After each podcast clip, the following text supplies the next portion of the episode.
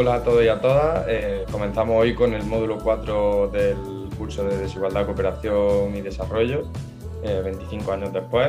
Eh, en este caso, el, módulo que comienza trata sobre sujeto invisibilizado en un mundo desigual. Y la primera sesión de este módulo va a tratar sobre el tema de la pobreza. Para ello contamos con Pedro José Gómez Serrano. hola Pedro. Hola Víctor. Él es doctor en Economía, eh, bachiller en Teología, actualmente profesor de la Universidad Complutense de Madrid, eh, ha sido secretario académico y actualmente es director del Departamento de Economía Aplicada, eh, antiguo Departamento de Economía Internacional y Desarrollo de la, de, la, Universidad Complutense. Bueno, entrando en materia, se habla o todo el mundo habla continuamente de la pobreza, pero ¿Tú dirías que resulta fácil definirla desde un punto de vista científico? Pues mira, la verdad es que todos tenemos una impresión intuitiva de lo que es la pobreza y todos sabemos enseguida a quiénes nos estamos refiriendo eh, cuando hablamos de los pobres, pero hacer una definición precisa y medirlo no es tan fácil. Prueba de es Prueba de ello es que cuando eh, pensamos en la pobreza lo tenemos claro, pero si nos preguntan, bueno, ¿y esta persona es pobre o no es pobre? Pues entonces la cosa se complica mucho, porque hay casos extremos donde vemos con claridad que una persona es pobre o no es pobre, pero hay otros casos que serían dudosos. Y precisamente lo que sí podemos decir es que mm, aunque el concepto de pobreza es más complejo de lo que parece, como veremos dentro de poco, hay dos elementos que asociamos siempre a pobreza.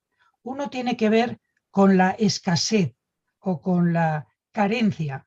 Cuando una persona se encuentra con carencias graves que amenazan su vida ordinaria, podemos decir que estamos hablando de pobreza. Pero la pobreza también tiene un componente relacional o relativo. ¿Por qué? Porque hablamos de que hay pobres, porque presuponemos que hay ricos. Si una persona tuviera lo mismo que las demás, no la llamaríamos ni pobre ni rica. Luego, eh, detrás del concepto de pobre, que es muy difícil de medir y que de hecho hay hasta ciento y pico definiciones de pobreza, hay casi siempre esta cuestión. La escasez, la privación, la carencia, el no tener lo suficiente para poder desenvolverse en la vida con cierta normalidad, aunque sea una normalidad sencilla, y en segundo lugar, que uno ocupa en la sociedad una posición alejada de quienes viven con mucho o en la abundancia. Digamos que la pobreza es un polo de un continuo que va del extremo de la abundancia al extremo de la pobreza. ¿Y cuáles dirías que, son las dimensiones que tiene la pobreza y que permitan así como eh, entender su, su definición a través de, las dimensiones que la componen. Claro, pues aquí podríamos hablar de la pobreza en un doble nivel. Por una parte, si nosotros nos referimos a aspectos distintos del rostro de la pobreza, podríamos hablar de que uno puede tener pobreza educativa, por ejemplo, si no tiene las nociones rudimentarias, si es analfabeto, Puede hablar uno de pobreza económica si los recursos monetarios o materiales son muy escasos, pero también podría hablar de pobreza política si no tiene los derechos mínimos necesarios para poder participar en la vida de la sociedad o también pobreza social si su situación es de marginación, de exclusión, de rechazo. Por lo tanto, la pobreza tiene muchos rostros y lo peor de todos es que esos rostros se combinan. Si una persona es de otra raza, si maneja otro idioma, tiene otro color de piel, si es mujer en lugar de varón, si no tiene estudios, cada una de estas dificultades puede enlazarse con las otras para convertir una situación mala en otra peor. Por eso se habla muchas veces de los círculos viciosos de la pobreza, donde un elemento de pobreza puede conducir a otras dimensiones de la pobreza. Eso por un lado. Pero en segundo lugar, yo creo que cuando intentamos aclarar el concepto de pobreza, conviene señalar que además de la característica de privación por una parte y de estar abajo en la relación entre los que tienen mucho y los que tienen poco, también conviene caer en la cuenta de varias cuestiones adicionales que hacen, primero, difícil precisar lo que es la pobreza y cuantificarla, pero segundo, hacen difícil las comparaciones en el tiempo y las comparaciones en el espacio. porque la pobreza tiene una dimensión histórica. A quienes hoy consideramos pobres, a lo mejor hace dos siglos no se les habría considerado pobres. Teniendo las mismas cosas que tiene hoy un pobre en España, a lo mejor en siglos pasados las personas más ricas no llegaban a tener lo que tienen estas personas. ¿no? Entonces hay una dimensión histórica. También hay una dimensión geográfica. Eh, nosotros medimos en Europa la pobreza de una manera, pero en Estados Unidos la, miden de otra, en América Latina de otro modo. Incluso los criterios de pobreza son distintos. Nosotros estamos muy obsesionados con el eh, nivel económico, material o monetario, pero hay lugares donde la pobreza se mide en otros términos. Uno es pobre si tiene pocas relaciones, si tiene pocos amigos. Hay lugares donde la riqueza y la pobreza se mide por el tiempo disponible, la abundancia o escasez de tiempo, o por disponer de determinados recursos. Tener muchas o pocas vacas es, en algunos países africanos el distintivo de la pobreza. Por lo tanto, no podemos tener fácilmente un concepto universal que valga para comparar a todo el mundo. Algunos que nosotros tratamos como pobres pueden pensar que los pobres somos nosotros por el género de vida que llevamos, aunque ellos tengan menos recursos materiales. Y también ocurre que aquí juegan eh, también los valores, es decir, que cada cultura, cada cultura valora lo mucho, lo poco, la seguridad adecuada o insuficiente de una determinada manera. Y como no compartimos la misma cultura, puede ocurrir perfectamente que lo que para nosotros es carencia o pobreza, para otros sea simplemente la vida normal. Muchas tribus indígenas del Amazonas viven con pocos recursos materiales y sin embargo plenamente integrados en el entorno ecológico y con buenas relaciones sociales, ellos pueden percibir que su vida es una vida, no una vida carente o pobre, sino una vida normal e integrada. Claro, también, también se lía aún más la cosa si hablamos de pobreza absoluta y de pobreza relativa. Yendo muy rápido en este terreno, cuando hablamos de pobreza absoluta nos referimos a si se alcanza o no se alcanza un umbral de recursos que permiten llevar una vida, llamémosle, mínimamente digna. Entonces, cuando nosotros medimos la cantidad de recursos en términos absolutos necesarios para llevar esa vida digna, estamos calculando un umbral de pobreza. Pero nos estamos refiriendo a pobreza absoluta. Sin embargo, cuando lo que queremos es medir la pobreza relativa, lo que hacemos es comparar los ingresos o la riqueza de unas y otras, eh, unas y otras partes de la sociedad, segmentos de la población. Entonces, puede ocurrir perfectamente, y de hecho así pasa, que en España consideremos a una persona pobre, porque sobre todo subrayamos el concepto de pobreza relativa, y que esa misma persona, por los recursos de los que dispone, pueda ser considerada no pobre en términos absolutos, o que en otros países, por supuesto, pudiera ser considerada no pobre o incluso rica.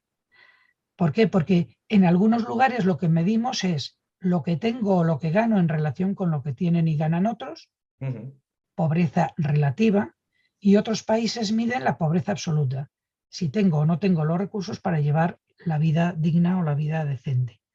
Y por último, me gustaría subrayar que no es lo mismo la percepción subjetiva que tenemos de la pobreza que la objetiva. La objetiva la intentan medir indicadores cuantitativos a través de lo que se tiene o lo que se gana o lo que se ingresa. Pero la percepción subjetiva eh, consiste en saber si yo me siento pobre o no me siento pobre. Y esto puede dar lugar a paradojas, lo, comento en clase muchas veces. ¿no? En España casi nadie se siente rico ni se siente pobre. Para sentirse rico tiene que tener unos ingresos verdaderamente fabulosos y para sentirse pobre tiene que estar realmente en la miseria. ¿Por qué?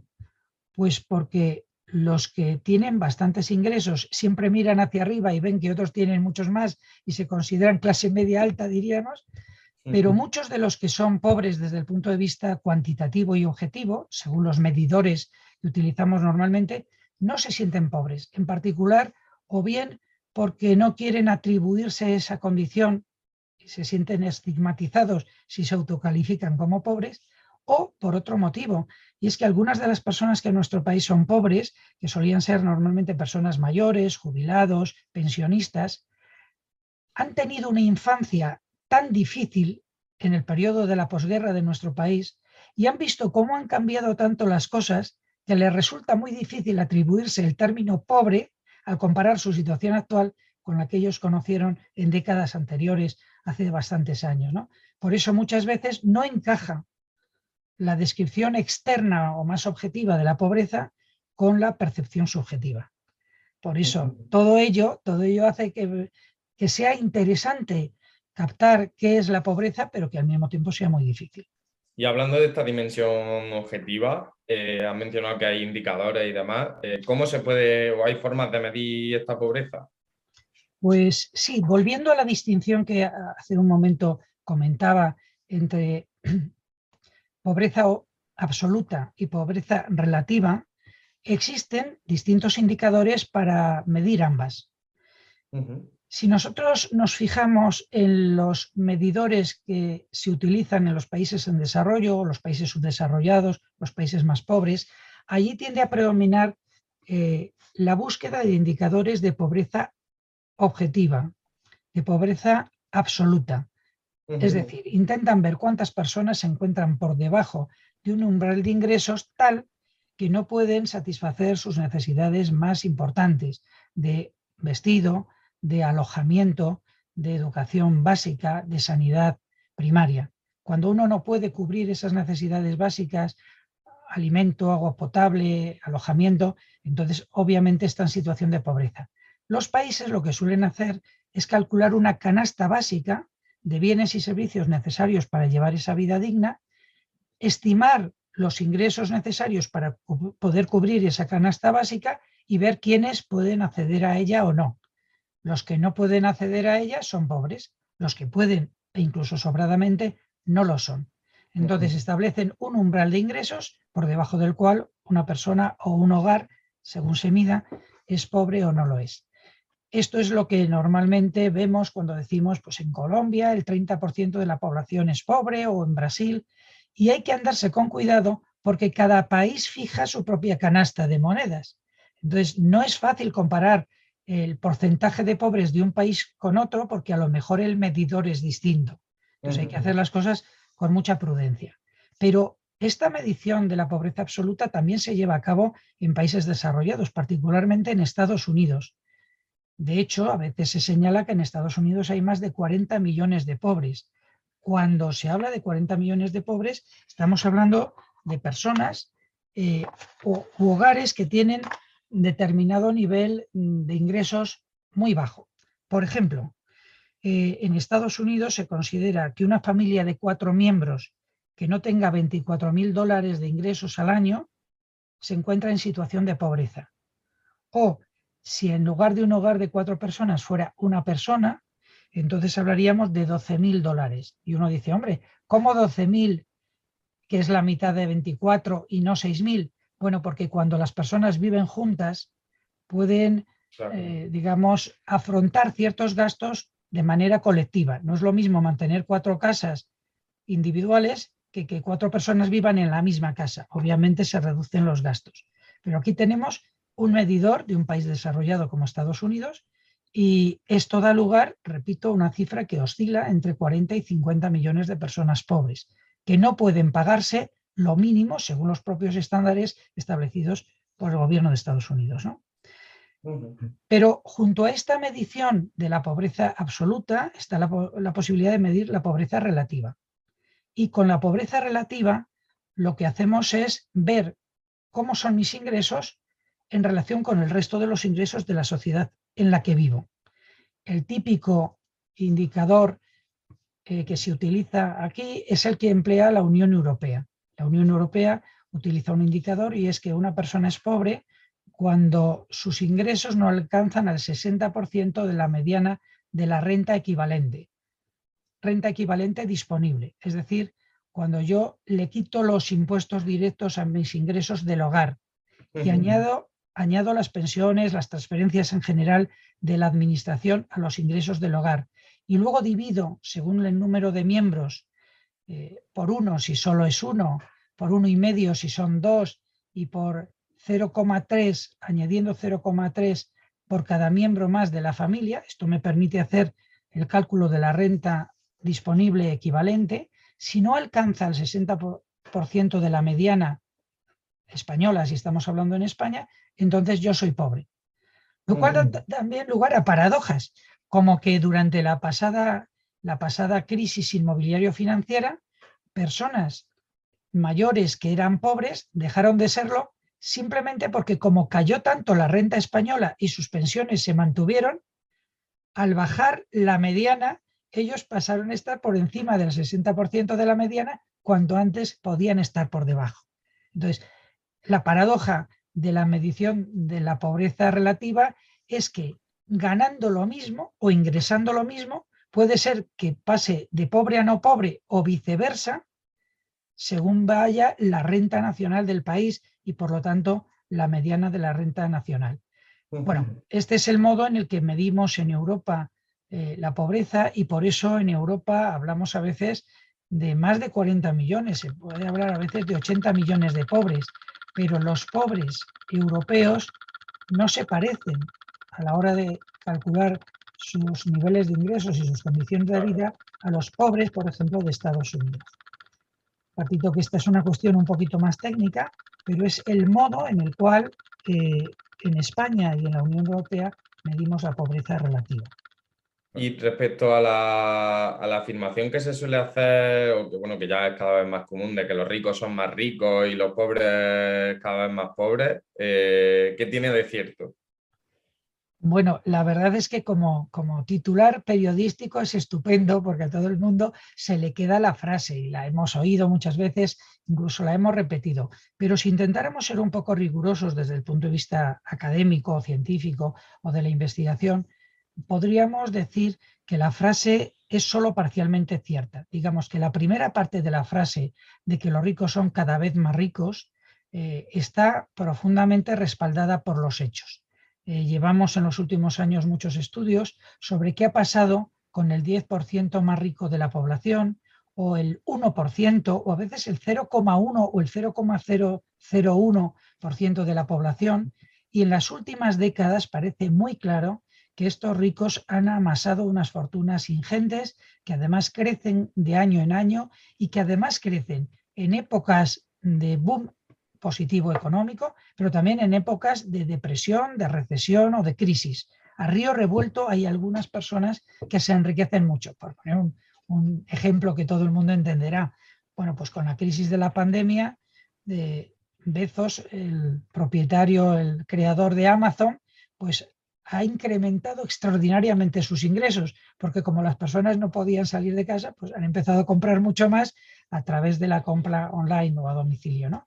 Entonces, es verdad que si cogemos el porcentaje de la población con mayores ingresos y con mayores riquezas, los ricos son cada vez más ricos y su ritmo de enriquecimiento es verdaderamente asombroso.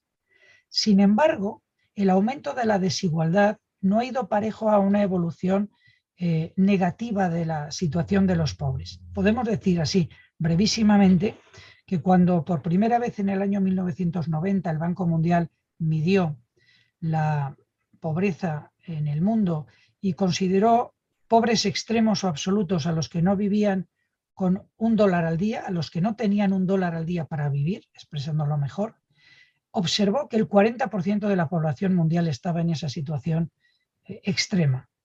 Bueno, esa población ha ido mejorando en porcentaje y ha pasado del 40% a menos del 10% de la población mundial. Y en términos absolutos también, a pesar de que aumente la población, estamos hablando de, que hemos pasado de 2.800 millones de personas, más de 2.000 millones de personas en cualquier caso, a menos de 1.000 millones. En estos momentos incluso nos habíamos acercado a los 700 millones de personas que viven con el equivalente al euro del año 1990. Perdón, al euro no, al dólar de 1990. Luego, el número total de pobres absolutos se ha reducido. Y tal y como han mostrado diversos autores, Branko Milanovic entre ellos, y podemos observarlo en un, gráfico que se conoce como el gráfico del elefante, los grupos más pobres, es decir, el 30% más pobre de la población mundial, en los últimos años ha visto como porcentualmente sus ingresos han crecido más que las clases medias del mundo. Es decir, si excluimos a los más, más, más ricos, si nos ponemos con el 70% de la población mundial, han sido los más pobres los que han visto cómo sus ingresos han aumentado porcentualmente. Lo que pasa es que, claro, como partían de un nivel tan bajo, tan bajo, un aumento porcentualmente significativo no se traduce en un aumento muy grande de sus ingresos en términos absolutos. Podemos decir que, naturalmente, si una persona vivía con un dólar al día y ahora vive con dos dólares al día, sigue viviendo en una situación de enorme precariedad y sin embargo al mismo tiempo podemos decir que sus ingresos se han duplicado en términos personales. ¿no? Esto es lo que querría un poco transmitir. Entonces, es cierto que hay un abismo de desigualdad, que la riqueza se ha concentrado en pocas personas que han crecido muchísimo en sus posesiones, en sus ingresos, pero podemos decir que los pobres extremos se han reducido y que incluso ellos han tenido un aumento significativo de sus ingresos, eso sí, a lo largo de tres décadas. Estamos hablando de un periodo muy dilatado de tiempo, lo cual significa que siguen viviendo en condiciones lamentables, dicho así, de un modo casero. Entonces, eh, retomando esto último, ¿cómo diría, eh, aparte de la situación de, esta gente que está en, una situación de pobreza extrema, digamos, eh, ¿cómo definirías que ha, evolucionado la pobreza en los últimos tiempos? Bueno, pues yo diría que en términos mundiales lo significativo es que los que estaban en el primer escalón, los que ganaban menos del dólar al día de 1990, probablemente en buena medida han pasado al segundo escalón.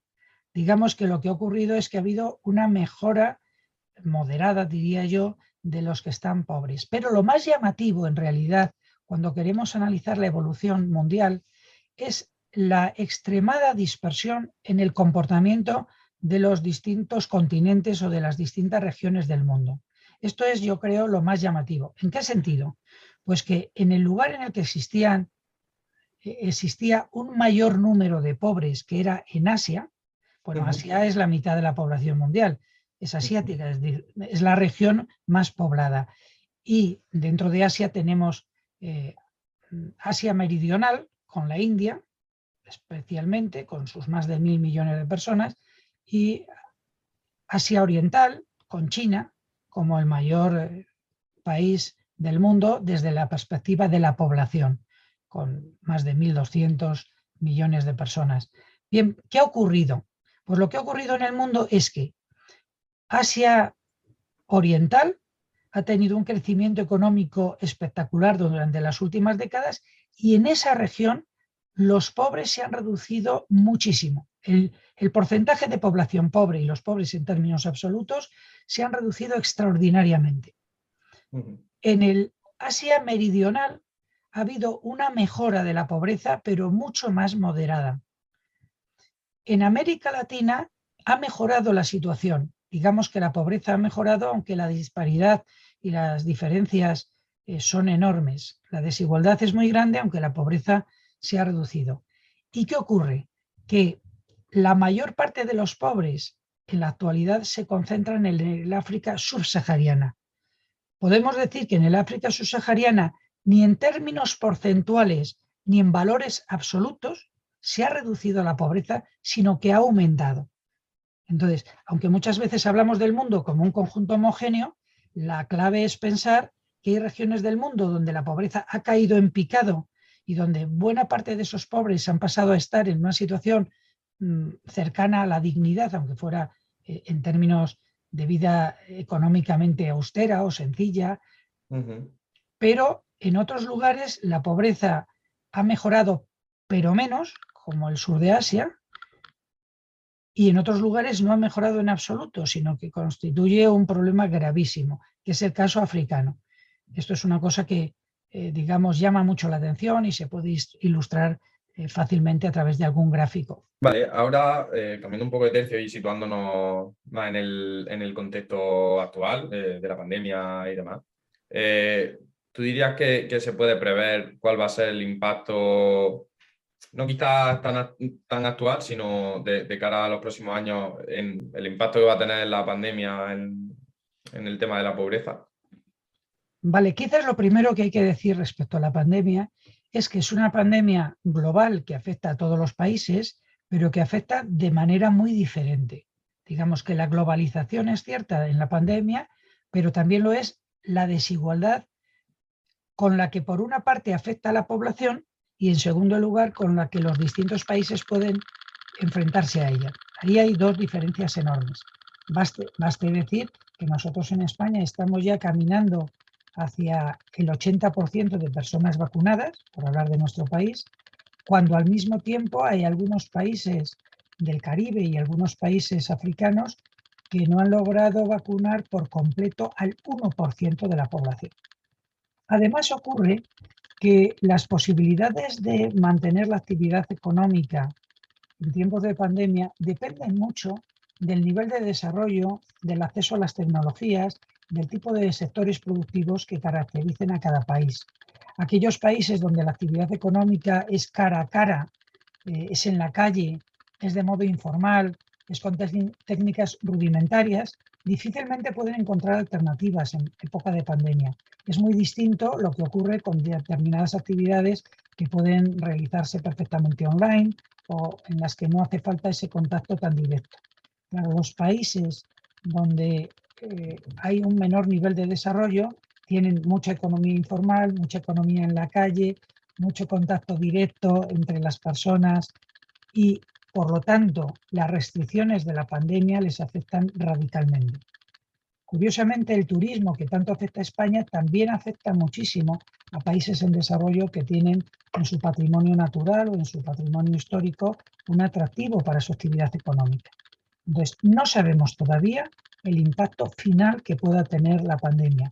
Primero, porque impacta de manera distinta y segundo, porque nuestra capacidad de defendernos de ella con buenos sistemas sanitarios y con un sistema de vacunación generalizado es extremadamente desigual, como, como estamos viendo y sabemos todos. ¿no? Pero dicho esto, sí que es cierto que el Banco Mundial ha intentado hacer una estimación de, esa, de esa evolución de la pandemia y de su repercusión sobre la actividad económica.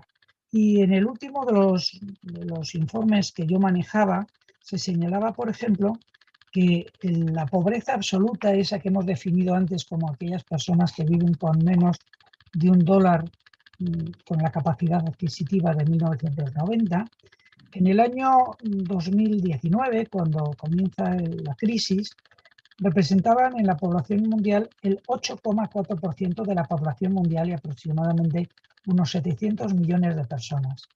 Bueno, las estimaciones que realiza el propio Banco Mundial para finales de este año, del año 2021, es que de ese 8,4, en lugar de pasar al 7,5, que habría sido lo normal con la tendencia de caída de la pobreza, en lugar de encontrarnos en el 7,5% de la población, probablemente nos encontráramos en el 9,4% de la población. Es decir, que habría aumentado en un punto en lugar de reducirse en un punto el resultado final. ¿Qué significa esto? Que en términos monetarios, en pobreza absoluta de tipo monetario, estaríamos en lugar de en aproximadamente 600 millones de personas, más bien cerca de los 900 o más millones de personas en pobreza. Digamos que ayer escuchaba en televisión que por primera vez desde la, desde la, desde la guerra civil ha retrocedido la esperanza de vida en España. Este último año ha retrocedido en un año y pico la esperanza de vida en España y esto no había pasado desde la guerra civil. Bueno, pues no ha ocurrido desde que el Banco Mundial tiene datos algo como lo que acabo de decir, que la tendencia a la caída de la pobreza se interrumpa y que en lugar de perder un punto y pico más, tengamos un punto y medio, pero en lugar de reducirse un punto y medio, tengamos un aumento de la pobreza. Repito que estos son unas aproximaciones muy superficiales, pero, pero que están elaboradas por los técnicos que más conocen este tema. Bueno, ya para ir terminando, eh, quizás yo creo que es la pregunta del millón, por así decirlo, eh, de si es posible acabar o terminar con la pobreza, es decir, que exista en algún punto un mundo sin pobreza, o, dirías que es una quimera. Vale, pues primero hay que contestar si atendemos los dos tipos de pobreza que hemos manejado en esta sesión. Si nos referimos a la pobreza relativa, digamos que las previsiones de todos los conocedores del asunto van en la línea de que las desigualdades van a seguir aumentando. Lo están haciendo en las últimas décadas y por dar un dato que la OCDE eh, puso de relieve hace pocos años, de cada tres países que hay en el mundo, en dos ha aumentado la desigualdad y en uno se ha reducido. Es decir, que hay una tendencia global, pero también nacional, a que la desigualdad vaya en aumento. Por supuesto que hay algunos lugares, periodos, zonas, países donde esto no ocurre. Pero entonces, la pobreza relativa tiene una tendencia a consolidarse o a aumentar en la mayor parte de los países. Y probablemente la pandemia lo va a agravar, precisamente porque la pandemia no está ah, eh, afectando por igual a los distintos sectores de la sociedad ni a los distintos países. Entonces, esto conducirá a unas desigualdades mayores.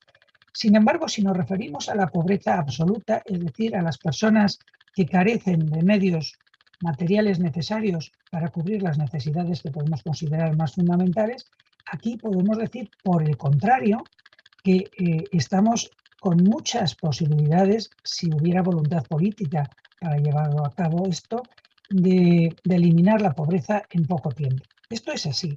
Esto es así porque, de hecho, las Naciones Unidas estudiaron lo que podría costar proporcionar a todos los seres humanos una alimentación adecuada, agua potable y saneamientos, educación primaria, salud básica y alojamiento digno, que esto es el pack de lo que podemos llamar la vida decente.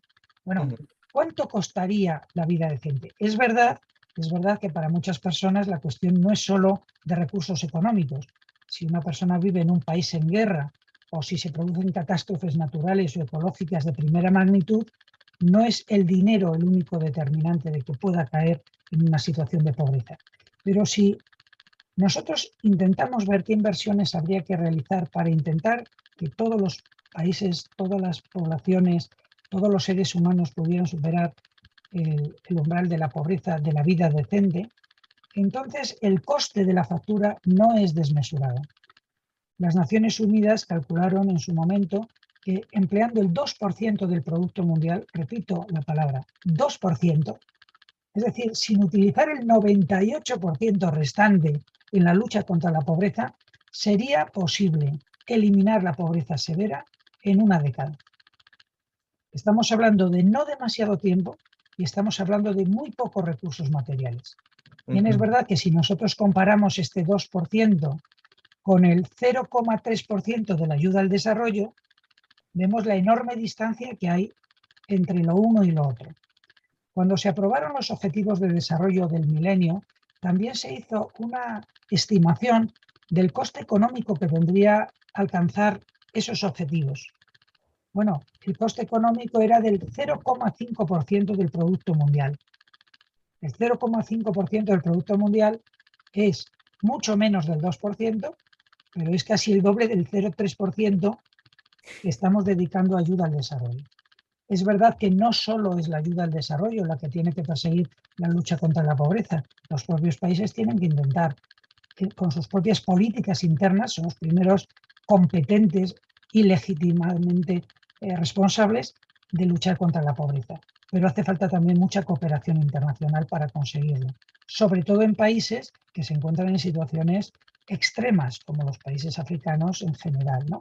Entonces, sí es posible, sí es posible.